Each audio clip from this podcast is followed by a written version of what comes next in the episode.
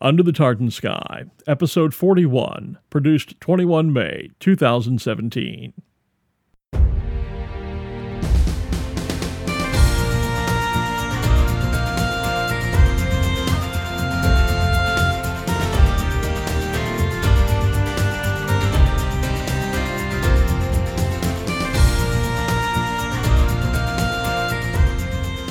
Tartan a simple pattern of crisscrossed horizontal and vertical bands in multiple colors.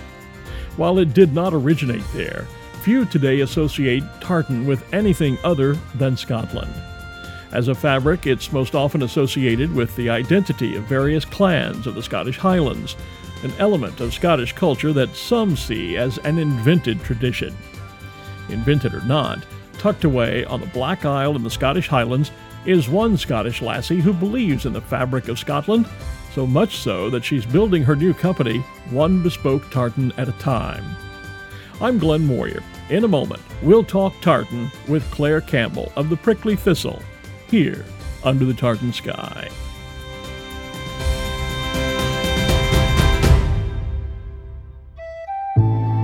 History, heritage, archaeology. In 2017, Scotland invites you to peer into the mists. Scotland's history is a long and rich one, filled with stories of legends and myths. Its heritage can be found in fields of standing stones and the ruins of castles that once were clan strongholds. Through the science of archaeology, new discoveries of ruins and artefacts are continuously being made that often reveal tantalising new clues to stories yet untold.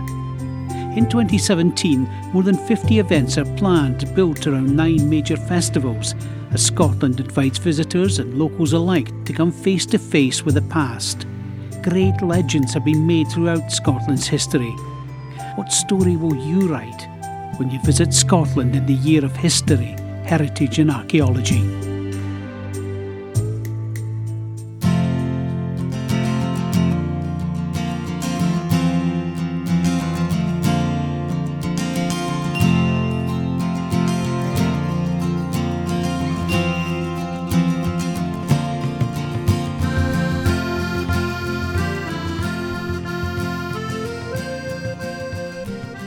There can be little question that tartan is a fabric of identity. When acknowledging one's Scottish heritage, the first question you're likely to be greeted with is What's your clan? What's your tartan? Yet clan tartans are generally thought not to date earlier than the beginning of the 18th century. The visit of King George IV to Edinburgh in 1822 and the romantic novels of Sir Walter Scott and others of the period are credited with beginning the great widespread popularity of tartan and its adoption as the national dress of Scotland. Indeed, the naming and registration of official tartans had begun only seven years earlier, in 1815, and at that time many clan chiefs truly had no clue as to their true tartan. By its very nature, tartan is a cloth of global identity with its roots in Scottish history. It was originally nature, not clans, that determined the tartan one would wear. Typically, a weaver in a community would create a tartan using the natural resources at hand plants and berries to create colors with which to dye the fabric, most often wool. Certainly, the weaver would share this fabric with others in the community, which in turn became like an extended family that was soon commonly identified by the color of the local tartan they wore. This was not initially to differentiate themselves from another community, it was simply a natural occurrence, as the tartan they wore was what the local weaver produced. It was in this manner that tartan first became a cloth of identity. Today, though, there are thousands of tartans existent in the Scottish Registry of Tartans. They identify clans, companies, regions, organizations, causes, and individuals. Some are purely designed for fashion purposes.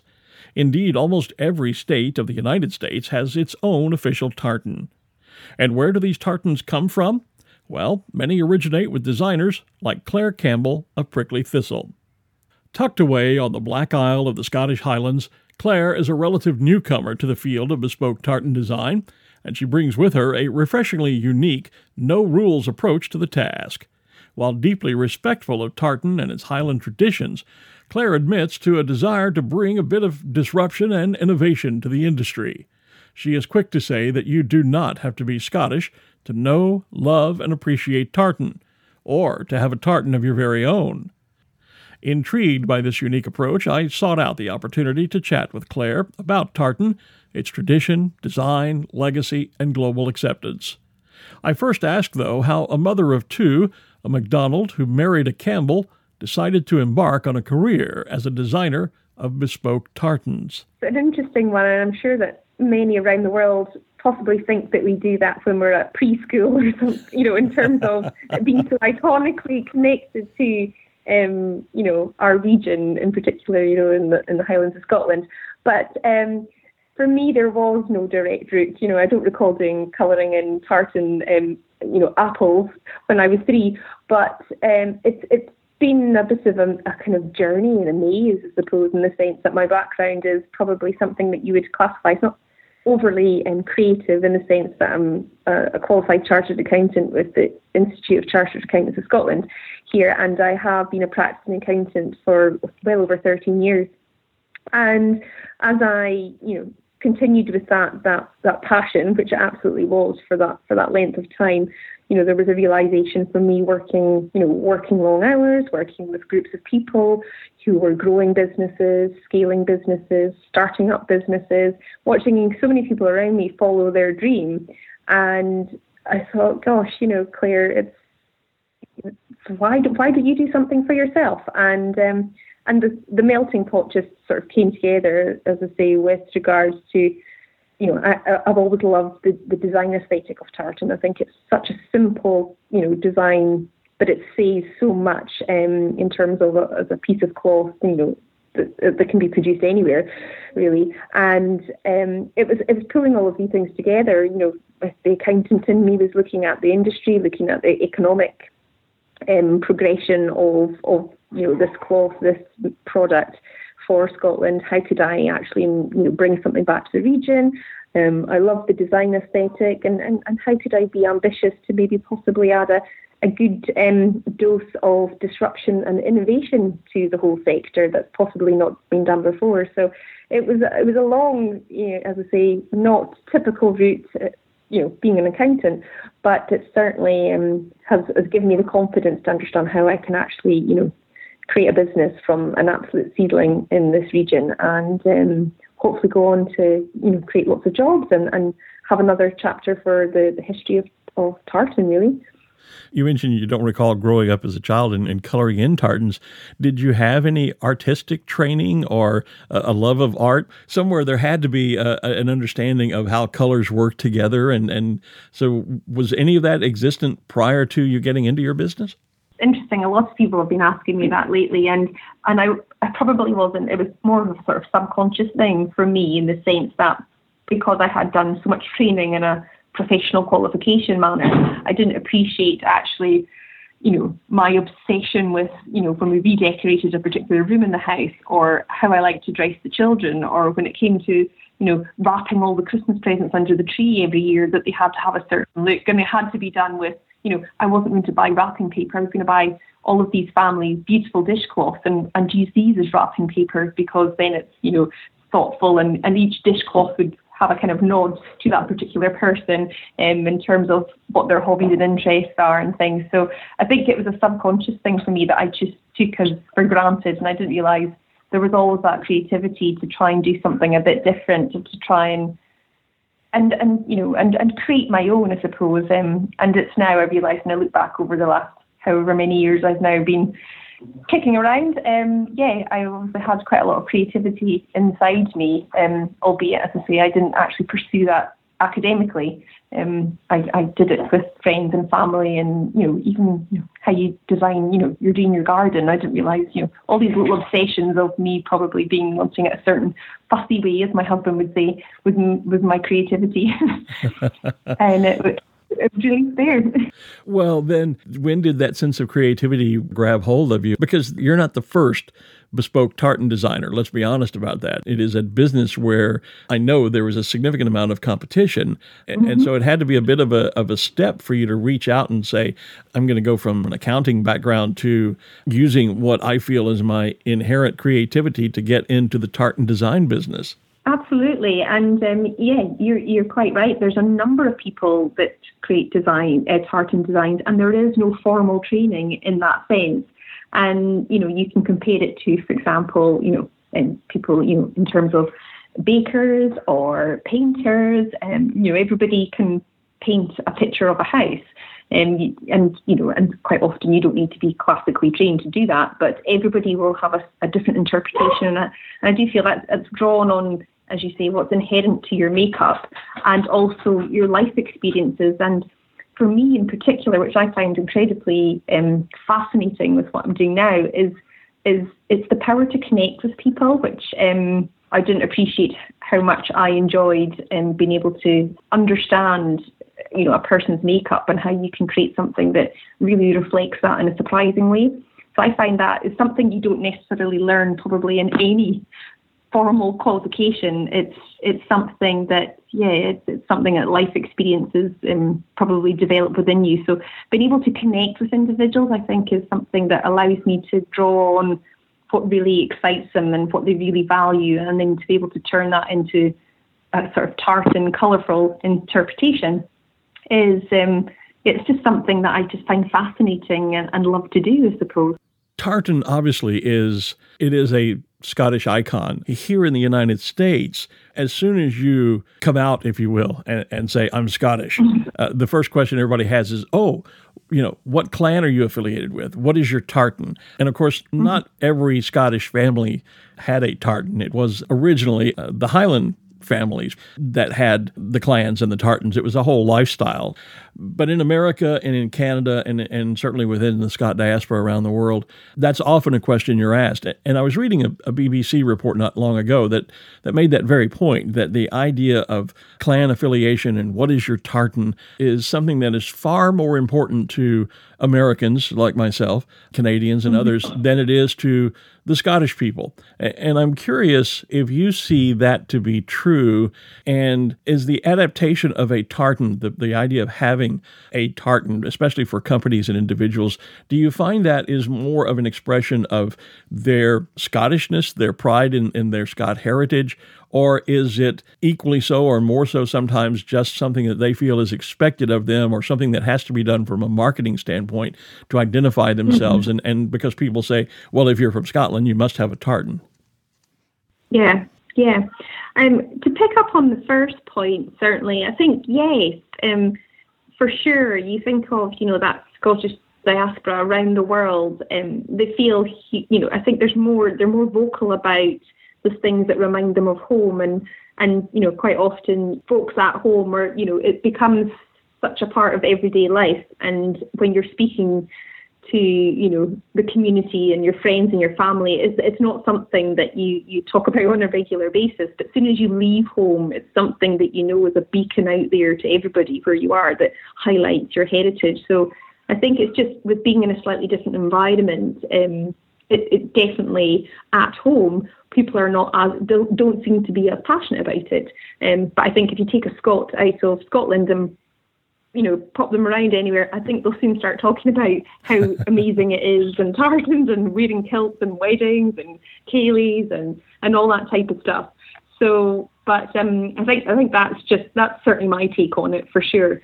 And when it comes to the clan system and then, you know, what that means from a kind of an international perspective, I, I find that whole um, subject matter fascinating. And, and as you know, Glenn, you know, looking through the history of you know, where was the origins? Well, actually, it's, it's not. It's not a Scottish invention. Yes. Know, it goes back thousands and thousands of years.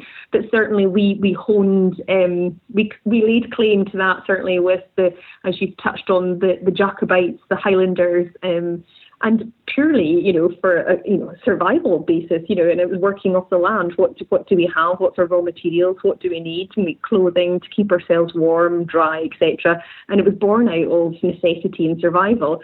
And um, you know, and these these kind of interpretations and designs and styles were were born out of the natural dye materials available, and the and you know, and therefore community identities began to to to generate and then of course we, we had um, the the ban of tartan back, you know, post 1745. Mm-hmm. Um, 1746, sorry, um, with obviously the Battle of Culloden and all these types of things, and then the interesting revival and how the clan tartans came to be, and, and there's you know the story of the Sobieski Stuarts and and how all of these designs um, were located, albeit nearly 40 years had had passed by, and you know in some respects a whole generation of Highlanders had came and gone, and you know, but yet these manuscripts um, existed, and I and I recall reading somewhere that you know the Sobieski Stuarts had come to visit Lord Lovat in Beauly, which is actually not too far away from where I'm based on the Black Isle, and they met a man from Cromarty, which equally is only a few miles to my left or to the east of where I am and the you know this man had bestowed upon them this this whole man, you know manuscript full of all of the clan tartans, which you know, I think we were, and um, they're very similar, shall we say, and very bright in terms of the colourways, which wouldn't have been the case um, in terms of access to raw materials. So, um, so it, it's interesting how it all ties back to something that was probably a real commercial thing um, in, in, that, that point in time with Sir Walter Scott and everything. That whole revival was, was, you know, I think without doubt driven on a commercial and political basis. And for me, I think you know Scotland and the story has ran with that for 200 years, and you know, and, and it will always have a place in our history. But for me, in particular, it's about 200 years from now, and actually looking back to that genuine, you know, Highland interpretation of of tartan design and what it means for an individual, where we can actually then, you know, drive that forward with genuine Highland designed tartans I think is a really interesting um, proposition, and certainly where we can take on our famous Scottish entrepreneurial spirit and, and throw a bit of disruption and innovation into it. By saying, you know, actually, you know, I'd like to think in 200 years, kilts as we know it are not, you know, woven with a particular um, yarn that is traditionally 69th worsted wool.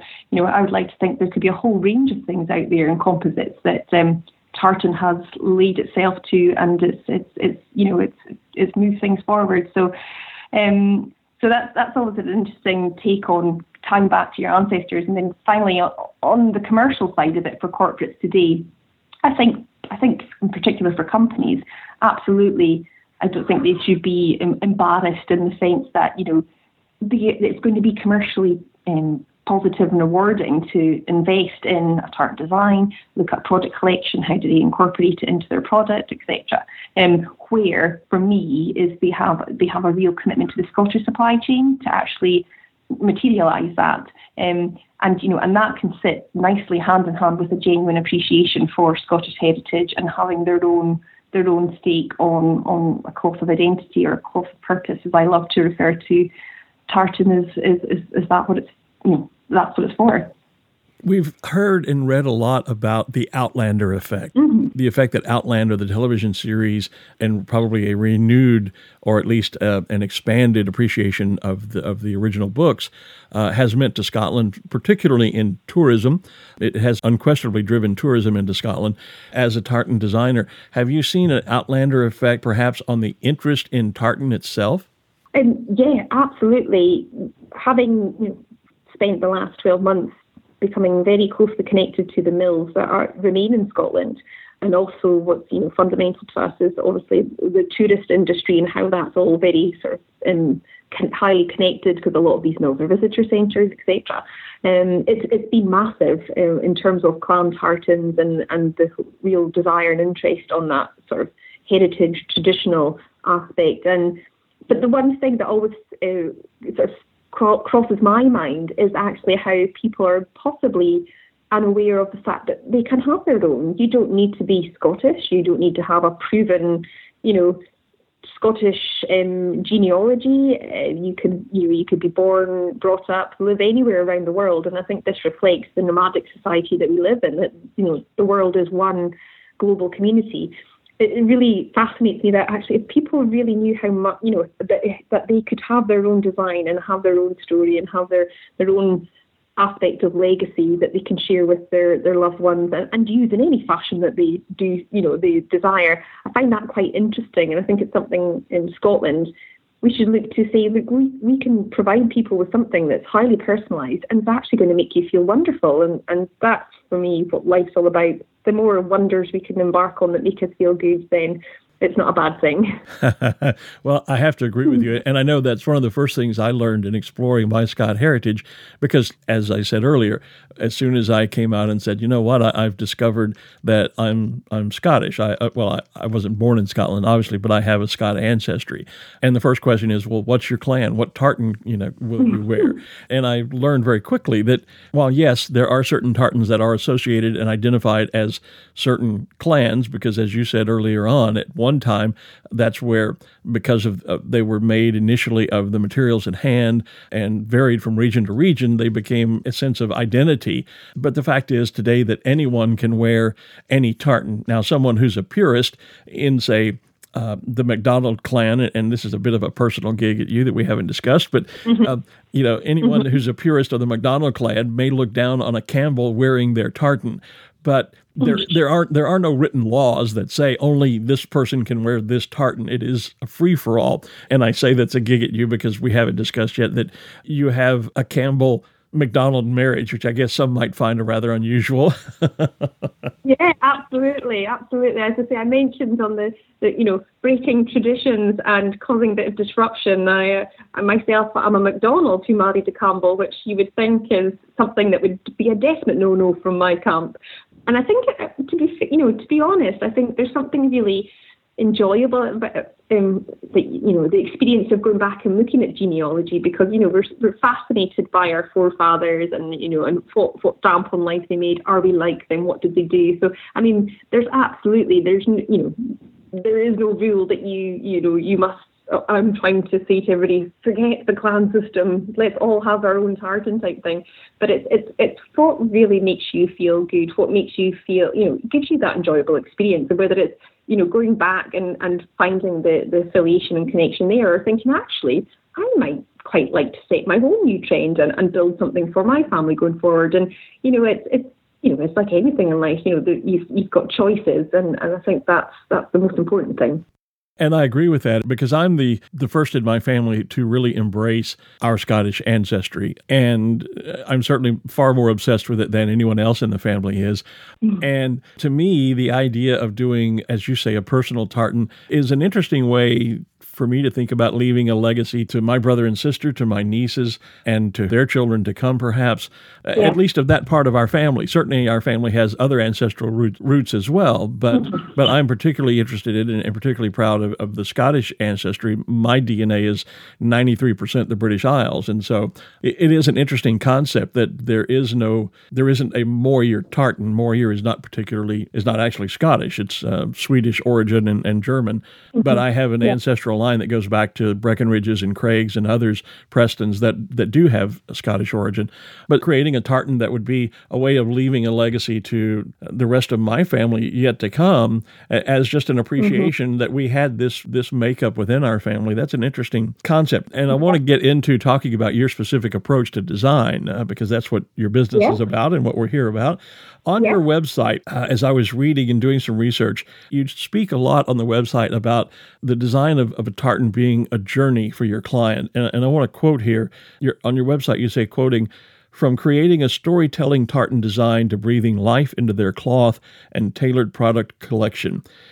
That's the mm-hmm. journey you speak of. Can you explain to me a little bit more ab- about that, how you envision this journey that you go on with your clients? Yeah, and it, for me, it was it was born from couple of elements. This is where I split between accountant Claire and creative Claire. but um, looking at you know in terms of what do we offer in, within Scotland, where we have you know we've, we've touched on you know there's this huge you know awareness of tartan and its connection to Scotland and things like that. Um, so it was saying, well, where within Scotland can we offer any individual that end-to-end service where you know it's not a standard a standard listing, shall we say, of finished product or a standard service that we can offer. Um, for me, it was the desire to be able to give absolute choice from beginning to end and, and, and bringing that experience under one design roof essentially so uh, and and I you know from an international perspective to work with people who have this either strong affiliation with Scotland or just you know incredible sense of identity and they want to use a tartan design as a way to really commemorate that and and have their you know mark within our uh, national records of Scotland forevermore it was being able to work with international clients and have that one touch point where you know that whole desire brief can be pulled in together from the design initiative, its interpretation, to its formal registration, to understand what they want to do with it, to advise on the technical um, options, you know, the prototyping of the product, to then present with a highly, you know, beautifully curated collection that it isn't, you know, necessarily driven by you know, volume and, you know, what's the cost base. And, you know, it, it's the desire to have something that's really unique and the desire to have something that, you know, not necessarily everyone can have. So that was the, the, the economic opportunity, should I say, within Scotland because we don't have a business in that particular sector that is, you know, willing to take on that level of work perhaps that but for, you know when you're passionate about giving people something that's really unique to them and bespoke then it doesn't seem like hard work it seems like the most obvious thing to do so it was that's really where the idea of doing end to end, and for me, it was you know, you know, sitting down with the client, understanding what they would like to create in in a, a you know a kind of story sense, and and off, you know not physical to right down to the physical. So, for example, you know, quite a lot I've done recently for individuals is has been weddings and birthdays to celebrate the union of of two families coming together you know, many couples today can, you know, can spend a, re, you know, considerable amount on one day to have it, you know, incredibly special for all of their guests and, you know, and then move forward into their new life together. But by creating a tartan, I, you know, and I wish I did this the day also a Campbell McDonald tartan would have, I think it would have knocked everybody off the register um, table when they were reviewing that one. Um, also, I might just pop it in for fun to see what the keeper thinks. But, you know, to, for, you know, you have this amazing day and then, you know, the wedding has been and gone. There's these photographs. Socially, everybody can refer to things. But you know, when one particular client created a beautiful um, favour for all their guests, which is a, a you know pure merino uh, scarf that acts as a chair sash. It's got a beautiful monogram label on it with their with their name, the date, and actually every guest that leaves the wedding that weekend is going home with this beautiful scarf, and it's the story of Max and Julie that's in the design, and it's the the, col- the colours reflect them. You know, Max is wearing it as a kilt, walking, you know, waiting for Julie as she walks down the aisle. So it's um, so yeah, so the the whole process for me was just about giving that end to end and giving that one point of beautiful experience, I suppose. Perhaps one way to illustrate that process would be for us to do a little bit of role playing. And, yeah. so, if, if you'll play along with me here for a moment, mm-hmm. let's say I come to you as as a client, and I would tell you I have Scottish ancestry that dates back to the 1600s. I produce a podcast called Under the Tartan Sky. I have a blog called The Glen in Scotland. I have a, a real appreciation for all things Scottish. How would you then start me on the process of designing my own tartan? Whether it be for an identity for my podcast, perhaps, or as just simply a, a personal tartan?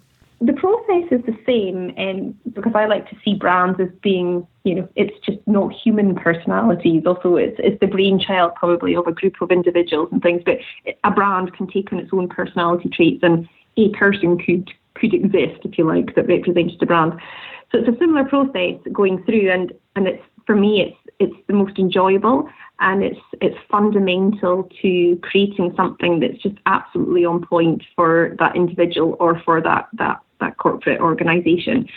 And the research phase is the one that um, I tend to, you know, I've had clients where they've, you know, I've had massive, you know, there's this kind of bombardment of amazing stories and passion, you know, the dates of significant people that they've met that really influenced them, uh, the birth of their children, the, the number of years doing a particular um, activity that, you know, charted out their timeline, etc., um, to, you know, to locations of you know significant um, importance. So um, on this day we went here, this happened. You know, I can pick up GPS coordinates and things like that.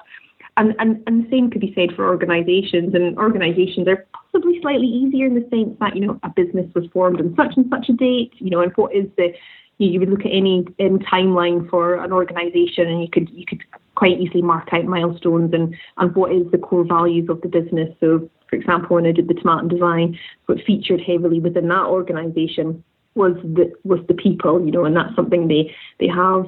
You know, you can feel it when you go there. There's a real genuine family um, um, atmosphere. You know, everybody lives on site because it's such you know was such a remote uh, distillery. They do have the A9 shooting past them now, albeit maybe five miles away, but you could get that genuine feel for you know.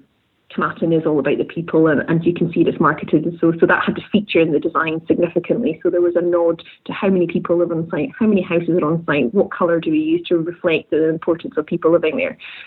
So it's it's it's really going through and, and encouraging clients to be as open as possible and it's it, it, you know it's a bit forensics. I mean, you could say in some ways it's like doing an audit as an accountant. let me dig into this cash book here and let me find out where this belongs.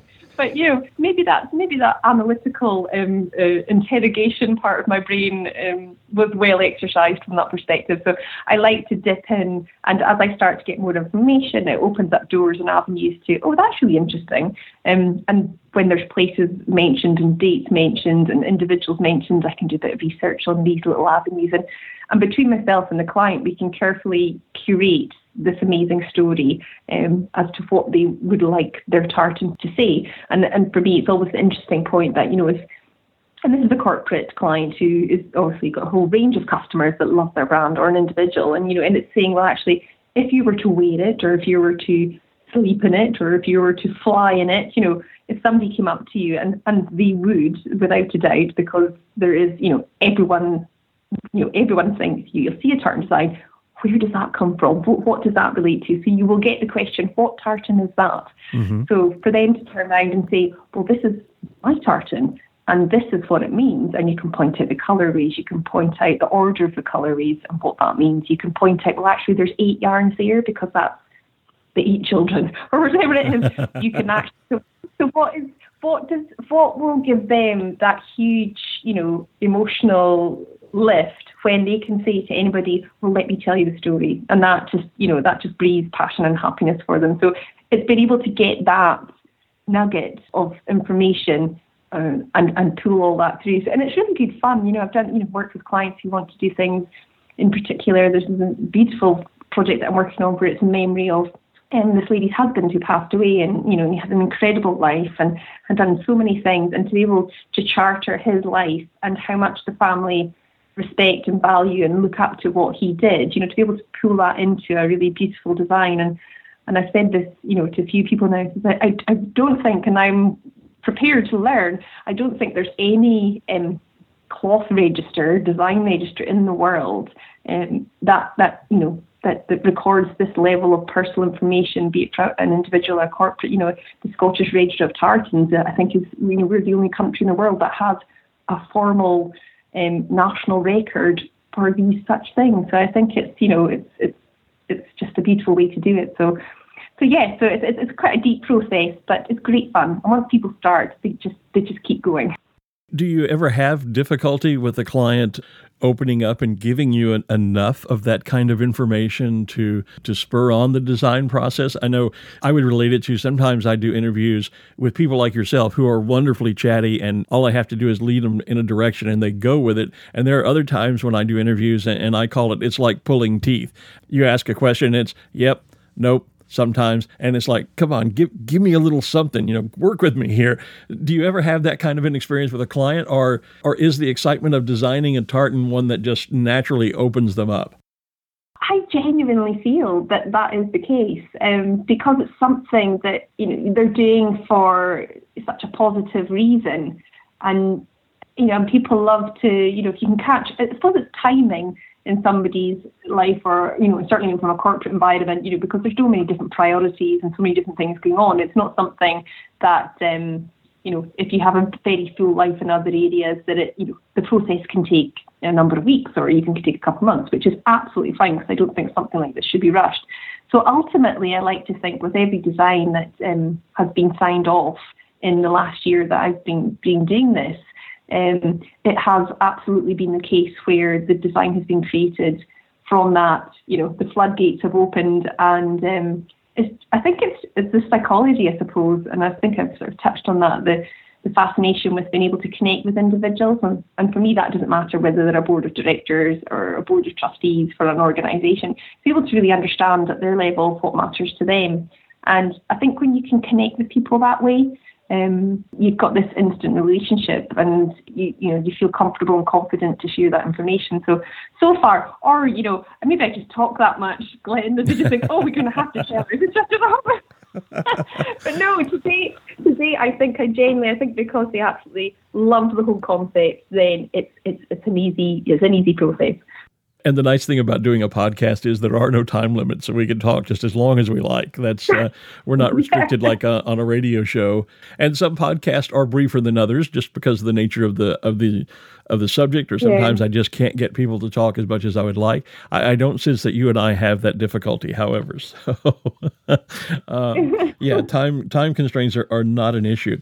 Uh, I have to say, I I discovered you and your company through a previous episode of the podcast when I had uh, John Ogon from Loch Ness Water, and you designed their corporate tartan for them, and that led me to discover your website and then reading about you and wanting to get in touch. And I thought, you know, there's an idea for a podcast here. And my initial impression was that you specialize essentially in corporate or business tartans, but in doing further research, I find that you also do a number of individual tartans as well. And I know one that you talked on about a bit earlier, I believe, or maybe that was a previous wedding, but I know you're working on a tartan or have done a tartan for a couple from New York who are being married in Scotland. So you and you have a tartan that you've designed for a race driver and for a young lady who was celebrating a birthday that that also has apparently is quite the young entrepreneur and launching her own business. So you don't strictly work in the corporate world. You work both within business and individual needs. Is that right?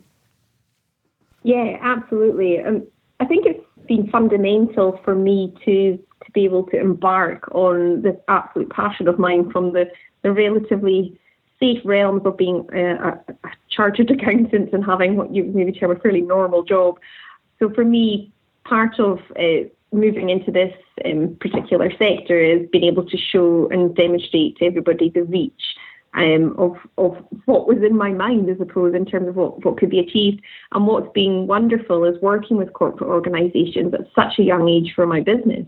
Is you know without doubt there's a huge reach to an audience that you know I wouldn't necessarily be able to achieve by doing a number of individual designs. So, for example, working with you know some of the, the, really sort of interesting clients. You know, I was super excited in, at Christmas when I had a, a LinkedIn message sent to me to say, you know, a chap Gareth Williams would like to um, work with you, and um, he happens to be the CEO of Skyscanner. You know, and Skyscanner is a massive um, organisation, a huge success story for Scotland. You know, hugely innovative. It's all in the technology field, and you know that wasn't. There's not an obvious match with you know can we have tartan, please? You know, from what is the general kind of perception.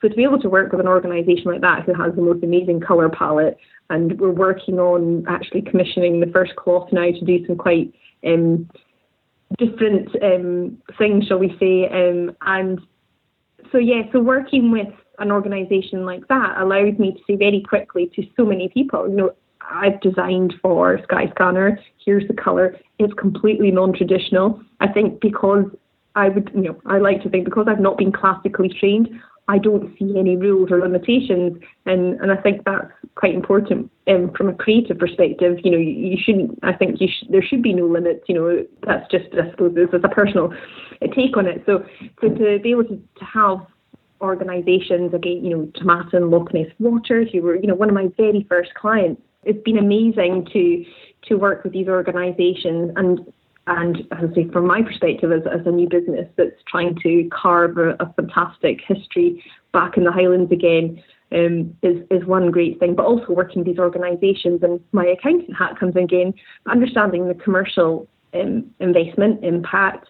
You know, I touched on, you know, I work completely with the Scottish supply chain. So from a corporate social responsibility corporate values perspective, it's great to work with these organisations who have the same values. You know, they, they believe in the power of the Scottish supply chain when it comes to weaving um, tartan, to do it in a Scottish mill, to have the, you know, have the product finished within Scotland, all these types of things. So to be able to relay that and interpret that for corporate clients to say, well, you know, this is 100% you know, your commitment to the Scottish supply chain, but equally we can create products that you know, make sense for you. Uh, so it's yeah, so so it was wonderful working with John Um, and I see him regularly, and I love, you know, every time I see that lovely Loch Ness Water logo with the tartan um, throughout, and he was down to visit um, expedition just recently with um, his amazing Loch Ness Water kilt. Um, it's, you know, that that's fantastic for me and um, for people to, to, you know, become familiar with this amazing brand, his amazing products, with, with, the bottled Loch Ness water, and then you know that conversation starts again. As I touched on, you know, people say, "So what tartan is that?" and um, so, so corporates have been wonderful for me, um, and, and and equally on on the personal side. So, I mean, yeah, I, I, for me, I just you know, there's no limits, and you know, if somebody's looking for a tartan, and it doesn't matter whether a corporate organisation, charity organisation, a group of friends that want to do something, then you know, then when then why not? You know, if people see that as being something that really glues them together, then that's what it's there for. Is, is, is my sort of view on it. So so yeah, a real mixture.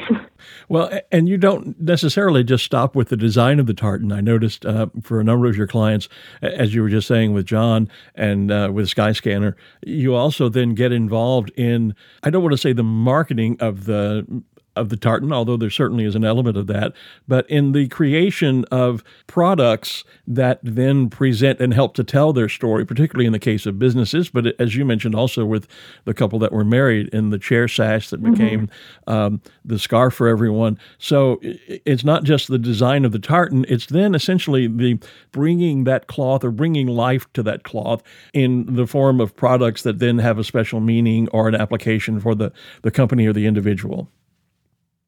Yeah, absolutely. I think it's just the way I was brought up by my mum, who in fact, you know, it was, you know, if you're going to invest in something, then it's got to be something worthwhile. Can you use it every day? You know, making product um, that would possibly end up in a drawer or something just, just, you know, it pains me. So I work hard with individuals and companies to really get under the skin of what they what they could use it for. Um, so it does embark from a from a business side of things when it's a corporate client, you know, me getting to understand their customer profile and, you know, and they're buying their whiskey, where are they from, you know, where are they going back home, you know, what's the climate, what, you know, male, female, what age, you know, what's the occasion. And from an individual, you know, the wedding, you know, it's, it's, it's sitting down. In fact, Doing a wedding dress in tartan as well. I forgot for another bride, um, which is the Belladrum one, which is fantastic.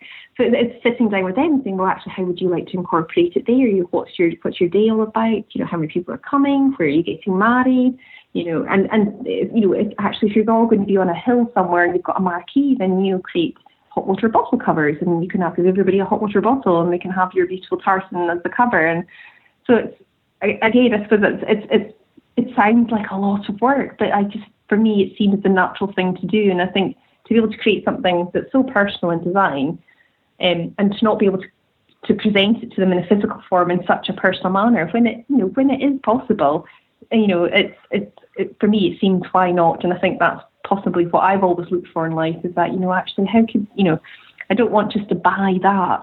How could is there an option for me to make it X Y Z? So um so yeah so it's um working with companies to yeah to create products you know the last thing I want to do is create product for them that sits on a shelf as well so the more I can understand their their customer and their their kind of reach and direction, then I can, you know, help strengthen their brand and help strengthen the the perception of tartan, I suppose, as being something a little bit different coming.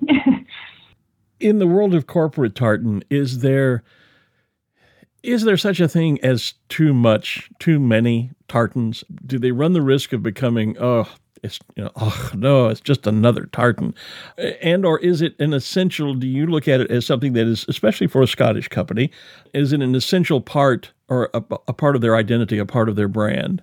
Should it be a part of their brand if it isn't? For me, I think it's all in the execution uh, as to what what it what it represents. I've mentioned, I think already, you know, a cloth a cloth of purpose, and I think that's what tartan was for many, many years and how, you know, cloth of purpose was, you know, survival, but then it represented, you know, ambition and strength to, you know, with the Jacobite uprising. So there was always a purpose behind, you know, wearing it, the, the, the, the, creation of it, and then, you know, the design aesthetics of it as it became to this represented heritage and clans and location and genealogy. So I think when, when it's created with such a strong purpose, um, I think then absolutely. And and it doesn't. I don't think it's essential for every every Scottish company to be honest, because it it really is. It, it's it's how emotional is your brand? Is it something you know? For example, is it something that's just a daily essential that you know at the end of the day, the product or the service you're providing, is is at such an essential level that it, it doesn't matter what wrapper it comes in. It doesn't, you know, you just need it to be there on that day to do that. Um, so not every product or service um, that, in particular, for a Scottish company does, I do, you know, I don't think it's it's there's necessarily a connection. But when there is a real powerful personality behind the brand and has a real strong um, standing position, um, you know, a heritage or a desire to create a great legacy that's more human like, I think then yes, I think um, there's a match. And then, you know, it, it, would be a real shame to not then take that right through to the, the product execution rather than thinking, well, actually, it's dead easy to produce 5,000 of them, let's go for it. But actually, that you, you could have you could have put just a little bit more creativity and innovation into the application and come up with something really amazing. Um, that's the bit that um, I find interesting, and hence why I'm going for this highly bespoke um, kind of experience and option because I think you know that's it's it's challenge it's giving people what they want and I think you know that that's you know to have that in life that's that, that, you know that's that's luxury. Well, and that leads into my next question, and that is that we live in a world of technology without question. I mean, after all, mm-hmm. it's rather amazing when you think about it that you're at your home on the Black Isle in Scotland, I'm in my home in Louisiana, and we're able to have a conversation like this as we are. That in itself is is certainly an amazing part of the technology world that we live in. Yeah. Um, but with that technology, there are, and nowadays we all know there's an app for everything. If you have a smartphone, you know, you can get an app. I, am looking for one that cleans my house. I haven't found one yet to, oh, to do that. Share it with me, Glenn. I will. As soon as I find it, you'll be the first to know. But there are apps where you can simply go online and design your own tartan, um, and you can do it in a matter of four or five easy steps. Now, I'm not saying it's a good tartan. Um, I'm just saying it can be done. And I'm reminded of an earlier podcast I did with Brian Wilton of the uh, Tartans Authority. And he had some real opinions um, about good tartan and bad tartan uh, as far as design is concerned. Mm-hmm. So I, I guess I, I, would put uh, kind of a, similar uh, question to you with regard to these online apps and the ability to to do your own, a do-it-yourself sort of thing. Should designing a tartan be a bit more special than just a, a do-it-yourself experience? And and is it important, in your opinion, for people to use the services of someone like yourself um, if they want to create a tartan rather than just going online and slapping some colors together? Yeah, yeah, it's it's an interesting one, and I'm trying to how you know what the simile would you know what the, sorry the comparison would be in other industries where you know certainly as you've, you've touched on you know it's we're the sort of the technical revolution where you know everything's robotic just about uh, other than us the humans thankfully still retain those those emotional traits. And it's um so there's there's some things you just cannot stop and you know, and for me, I do, you know, it's quite a, a quite a niche area, and it's quite a unique desire and passion and thought processes to think about having a personal tartan, whether you're an individual or a business. It's it's not for everyone, and, and that's that's that's wonderful. You know, that's what that's what the world's made up of of, of the variety and the different characters that we have. You've said, Glenn, certainly there's an, an app just about for everything apart from cleaning the house at the moment.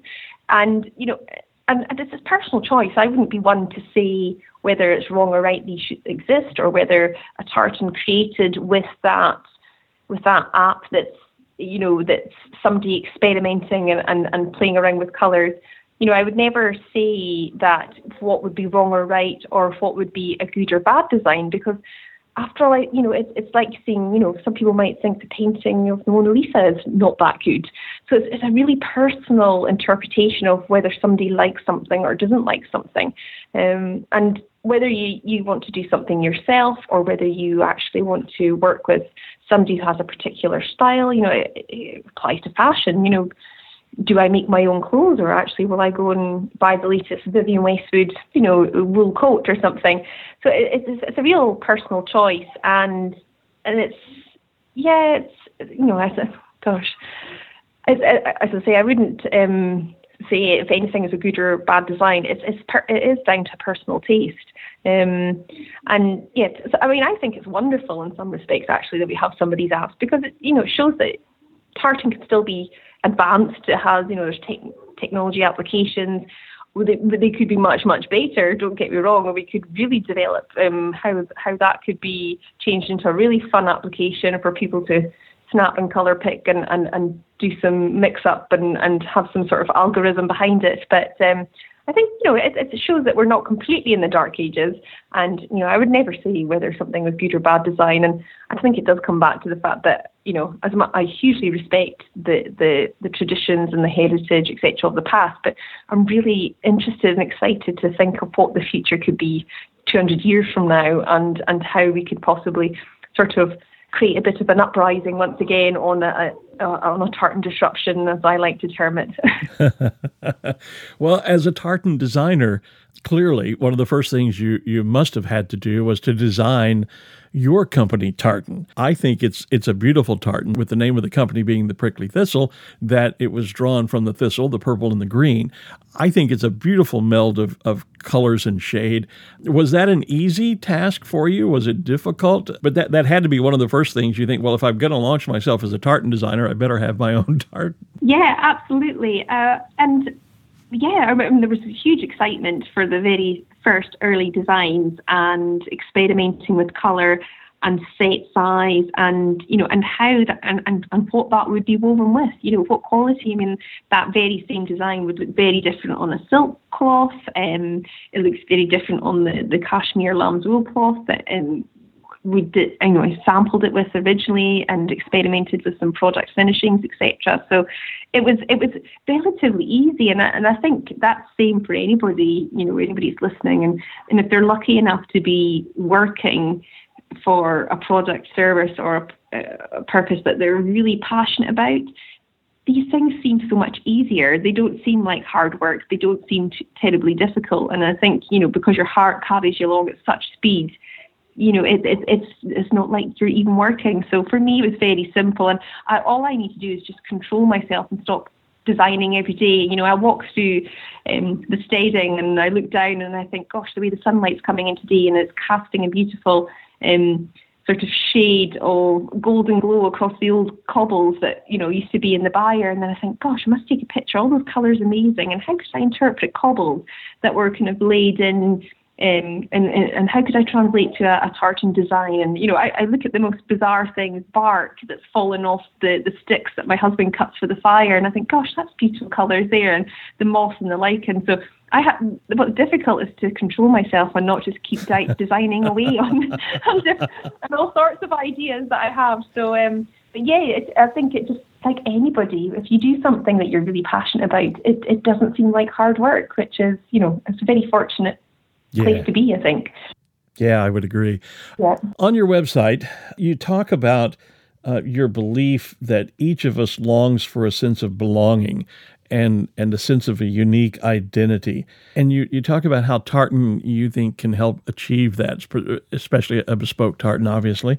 How much of that is the foundation of your approach to business, and and how in your mind does a bespoke tartan help us achieve that um, that level of belonging and, and unique individual identity?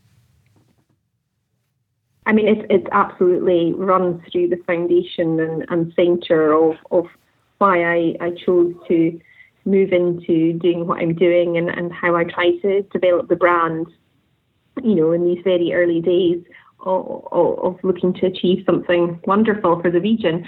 So yeah, I mean, they're you know they're the core centre points to to to what it's all about, and and I think it's something that you know I, I touched on in terms of that sort of global community that we have. You know, you know when you take aside any cultural, political, you know any of these factors, then you know we all have we all have that in common. We all you know the, sense of belonging is hugely um, you know fundamental to us by our nature, and that sense of identity and, and legacy. You know what do you know we, people we want people to think well of what you've achieved, and and what you've achieved is not a case of flying to the moon, which I know has been done, but it's not a sense of the size of your achievements. It's actually, I did something um, that I was really passionate about, volunteering. I looked after this person. I bake cakes every day for my children, or, you know, it's, it's been able to take um, what your sense of identity, you know, your identity that becomes your legacy. And, and I would never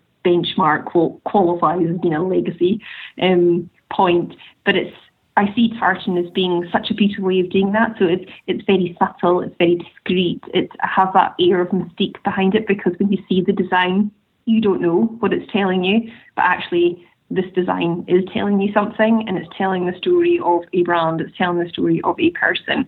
And for me, it's a really unique way of doing it. And it's something that actually is. There's a formal register, you know, here in this country that will track that forevermore. So I think it's it does tick that boxes on a, on a number of levels. It isn't, isn't for everyone, for sure, but when you know they see something that is is very subtle and, and can be incorporated into beautiful colorways and then have infinite applications, I think it can be you know seen as a real fun thing to do, fun thing to share. Certainly, others agree with Claire about the fun of sharing tartan and her unique approach to its design, as evidenced by her growing client list. You can see examples of her design talents and read a bit about some of her clients and how their tartans came to be on her website, pricklythistlescotland.com.